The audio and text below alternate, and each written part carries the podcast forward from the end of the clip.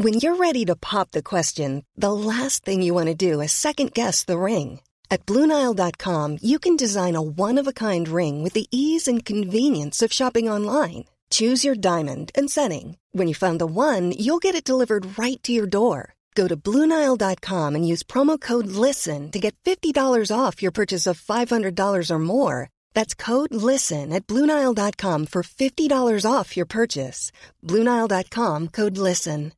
One size fits all seemed like a good idea for clothes Nice dress. Uh, it's a it's a t-shirt. until you tried it on. Same goes for your healthcare.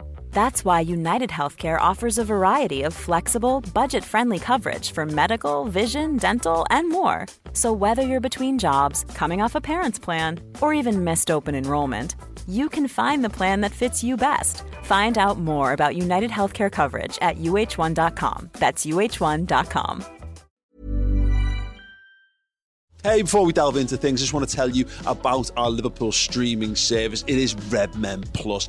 Get involved over there for extra Redmen shows in video form, in podcast form. You've got documentaries, features, interviews, and a hell of a lot more besides. If you join as a club legend, you get the Discord chat, you'll get free merchandise and a host of extra bonus perks. It's like Netflix for Liverpool fans. Get over there, get involved. Otherwise, let's face it, you're going to miss out on amazing Liverpool stuff in your life. Hello, everyone. Welcome to the Red Men TV. It is the starting 11 prediction show.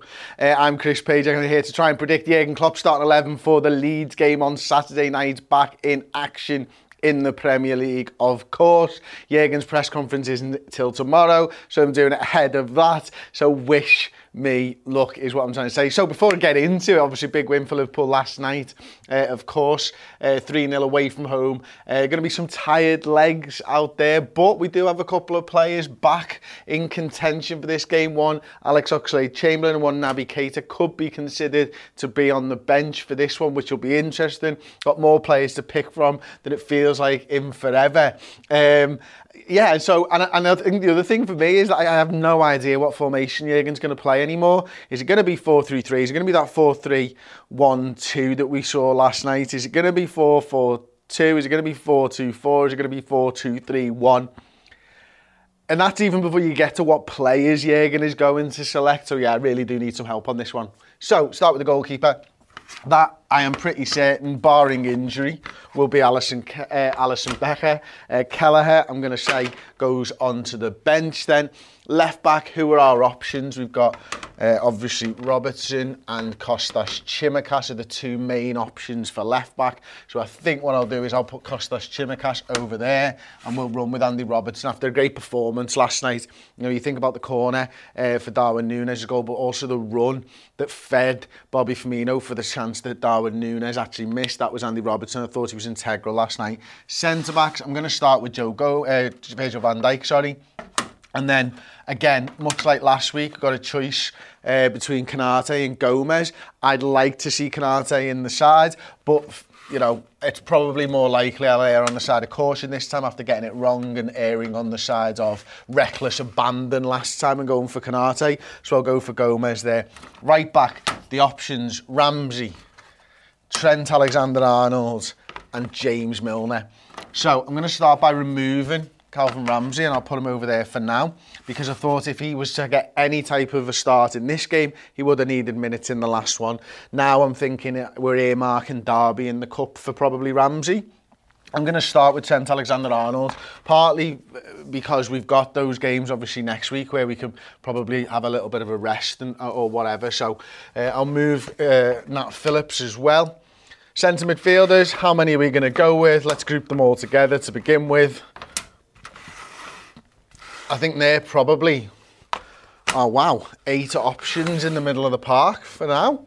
And potentially Harvey Elliott as well. It looks like we could play a three-man midfield. We've got the bodies to do this. I'm going to remove Stefan Bajcetic for now, although I did like his little cameo last night. I think Jordan Henderson's had a knock, obviously, on his knee. Hopefully that's not too bad. Thiago, we've got to hope that his ear infection improves. Alex Oxlade-Chamberlain and Naby Keita, I think maybe make the bench this time around. Um, obviously they're back in training, which leaves us with, yeah, Fabinho, Thiago, Milner, Henderson, Elliott and Jones. I'm going to move Elliott into the forward positions for now. I'm going to go that it is actually going to be Fabinho. And if he's fit, Jordan Henderson. I don't. I'm going to err on the side of caution with Thiago again because he's not been training so far this week that I know of. Um, I'm going to move Curtis Jones out of there after him starting the other day. So I'm left with three guys. If Henderson's fit and available, I think he'll go with Jordan Henderson.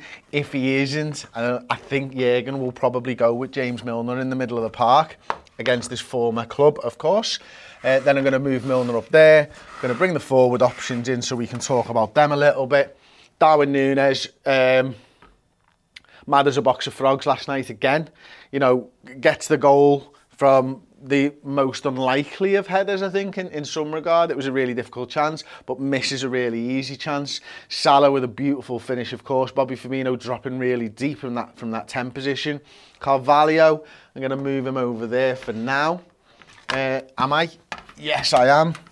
I'm going to go that he goes with those four lads in this position, in these positions again. So actually, I've taken a really long time to say I think Jurgen's going to go with the same 11 players.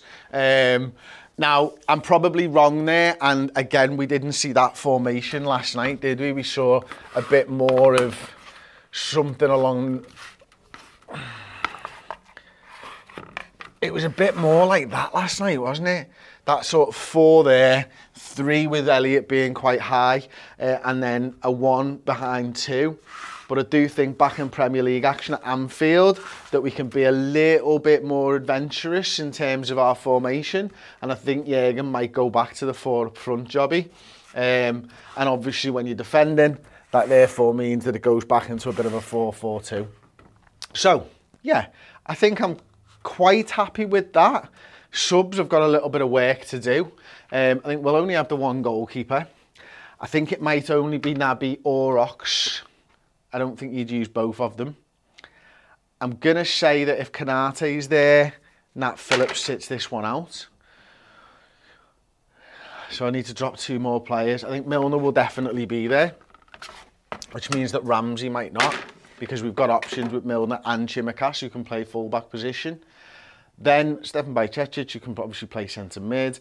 hopefully Thiago's okay, and I think if he is okay, that it might mean that Alex Oxlade-Chamberlain drops out, um, and therefore that uh, I am left with my nine subs. Um, so the forward options would be Carvalho and Kurt Jones probably can join the forward line or maybe these sort of two positions here uh, and you'd have to shuffle around if you're going to bring them in. Konate, obviously, centre back cover. Milner and Bajcetic, your midfield cover with Naby Keita, who's probably unlikely uh, to get minutes in this one. Uh, Spirit says, was Bobby effective in yesterday's match? Do we need something else? Also, Fab, was he good enough? Fab looks like he's running in treacle at the moment, doesn't he? He looks a shadow of the form of the player that he was. Um, you could go with Milner as he seems to play him and rest him lately, but I would save him for the League Cup. I think Milner should captain that side probably, so I agree with that.